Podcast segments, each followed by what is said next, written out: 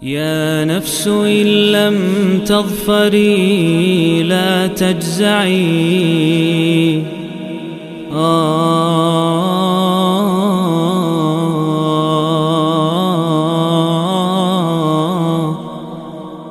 Bismillahirrahmanirrahim Alhamdulillah wassalatu wassalamu ala rasulillahi amma ba'd Kali ini bersama serial 114 hari menyambut bulan Ramadan di episode yang ke-44 bersama surat Ad-Dukhan Ad-Dukhan sendiri artinya kabut atau asap ya Surat Makiyah disebut demikian karena ada kata-kata Fartaqibu yawma ta'tis sama ubi dukhanim mubin di ayat 10 Tunggulah datangnya langit membawa kabut atau asap yang nyata.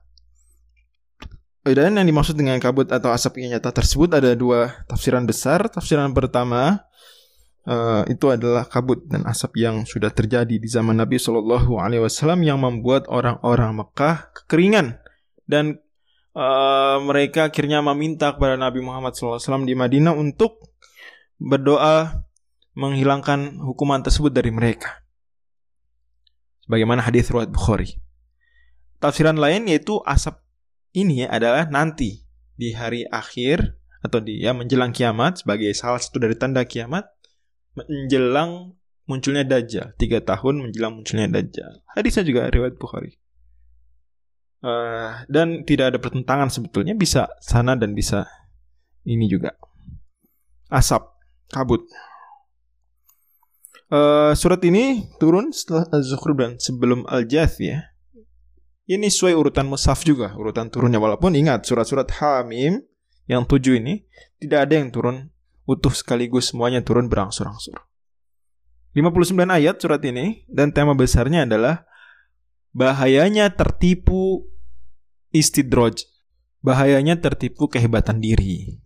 Jadi kalau Az-Zukhruf bicara tentang bahaya tertipu dari harta kalau ini eh, selain harta ya kehebatan diri berupa kekuasaan pengetahuan eh, pamor dan sejenisnya dan ini nyata dari hubungan dengan nama suratnya kabut asap itu uh, seperti sesuatu yang menutupi dari hakikat jadi orang tertipu menyangka kehebatannya kekuatannya ini adalah bukti dia di atas kebenaran padahal bukan sebetulnya Padahal bukan. Sehingga membuat dia congkak, sombong, justru malah mengingkari kebenaran, ingkar dan kafir terhadap ayat-ayat Allah, ajaran-ajaran para nabi, hanya karena merasa hebat. Dan Allah Subhanahu wa taala ya sebutkan misalnya beberapa contoh terkait itu. Yang pertama Quraisy sendiri. Orang-orang Quraisy Allah sebutkan di awal ya bahwa mereka ini apa? Mereka sudah diberikan uh, hukuman kemudian minta kepada Nabi Muhammad Shallallahu Alaihi Wasallam agar hukuman diangkat, tapi malah ingkar lagi. Ya Allah sebutkan misalnya di ayat yang ke 11. Yaghshan nas hadza adzabun alim rabbana kshif 'anna al'adzaba inna mu'minun anna lahum dzikra wa qad ja'ahum rasul mubin thumma tawallaw anhu wa qalu mu'allamun majnun. Kata Allah Subhanahu wa taala, kabut tersebut menutupi mereka. Kemudian mereka berdoa minta disingkirkan hukuman tersebut minta kepada Nabi Muhammad kemudian dikabulkan. Kata Allah Subhanahu wa taala, "Tsumma tawallaw anhu." Dan mereka berpaling lagi dan kembali menuduh-nuduh Nabi Muhammad. Wa qalu mu'allamun majnun. Kata Allah, "Inna kashiful adzabi qalilan innakum aidun." Kita singkirkan, kami singkirkan hukuman sementara kalian balik lagi jadi jahat lagi. Maka Allah Subhanahu wa taala kemudian mengancam, nanti akan kami balas kalian seperti itu. Kalian tertipu sekarang di dunia, bisa begitu. Tapi lihat saja nanti Kata Allah ayat ke-16, "Yauma nabtishul batasyatal kubro inna muntaqimun." Kami akan membalas. Allah Subhanahu wa taala juga sebutkan ketertipuannya Firaun. Di mana Firaun punya kekuasaan yang luar biasa. Dan kata Allah Subhanahu wa taala, "Wa laqad fatanna qablahum qauma Firaun." Kami telah uji dengan kehebatan yang akhirnya membuat mereka malah tertipu. Kami telah uji sebelum orang-orang Mekah apa? Siapa? Orang-orang zaman Firaun Firaun dan keluarganya dan tentaranya. Kaum Firaun. Di ayat 17. Dan Allah Subhanahu wa taala kemudian pada akhirnya menyebutkan bahwa kejayaan itu semua sirna. Mereka bahkan tinggalkan, mereka tenggelam di laut merah, meninggalkan kejayaan mereka tersebut dan langit fama bakat alihimus sama wal ard tidak menangis mereka. Bumi pun tidak. Di antara lain yang Allah sebutkan contohnya juga adalah Bani Israel. Bani Israel Allah Subhanahu wa taala sebut di ayat 32 walaqad ikhtarnahum ala ilmin ala alamin. Wa atayna min ayati ma fi bala'un mubin inna haula yaqulun dan seterusnya. Bahwa orang-orang Bani Israel di kami pilih, kami istimewakan. Ya.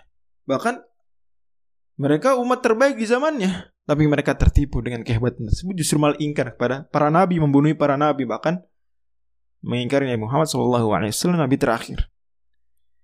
Hanya dan juga kaum-kaum lain Allah isyaratkan dan Allah sebutkan makanya Allah sebut, sebutkan setelah itu ahum khairun am qaum tubba walladzina min qablim ahlaknahum innahum kanu mujrimin. Umat-umat sebelumnya kami hukum mereka dan mereka tertipu dengan kehebatan mereka termasuk kaum Tuba, kaumnya Tuba di Yaman apakah orang Quraisy lebih baik dari mereka sehingga tidak akan mendapatkan keburukan yang sama? Dan Allah Subhanahu wa taala kemudian akhirnya sebutkan contoh Abu Jahal. Ya, memang Allah tidak sebut nama Abu Jahal tapi tafsir-tafsir menyebutkan itulah ini maksud Abu Jahal di mana Allah firmankan tentang orang yang dihukum makan zakum, masuk neraka, mendidih di neraka ya dan seterusnya di ayat 49 Allah firmankan, "Dzuqa innaka antal azizul karim." Rasakan itu. Sungguh engkau orang yang perkasa lagi mulia. Ini Abu Jahal mengklaim saat masih hidup dia orang yang al-aziz, al-karim, sombong, congkak dengan kehebatannya, dengan nama besarnya. Tapi justru ingkar kepada ajaran Nabi Muhammad SAW sehingga Allah katakan, "Dzuq, rasakanlah. Mana kehebatanmu? Mana kejayaanmu? Hah? Mana? Tertipu kamu? Pandanganmu tertutupi kabut, tertutupi asap, tertutupi dukhon sehingga tidak melihat jelas kebenaran. Wallahu alam. Bisawab demikian surat Ad-Dukhan yang masih sama-sama dalam rangkaian surat-surat Hamim. Wallahu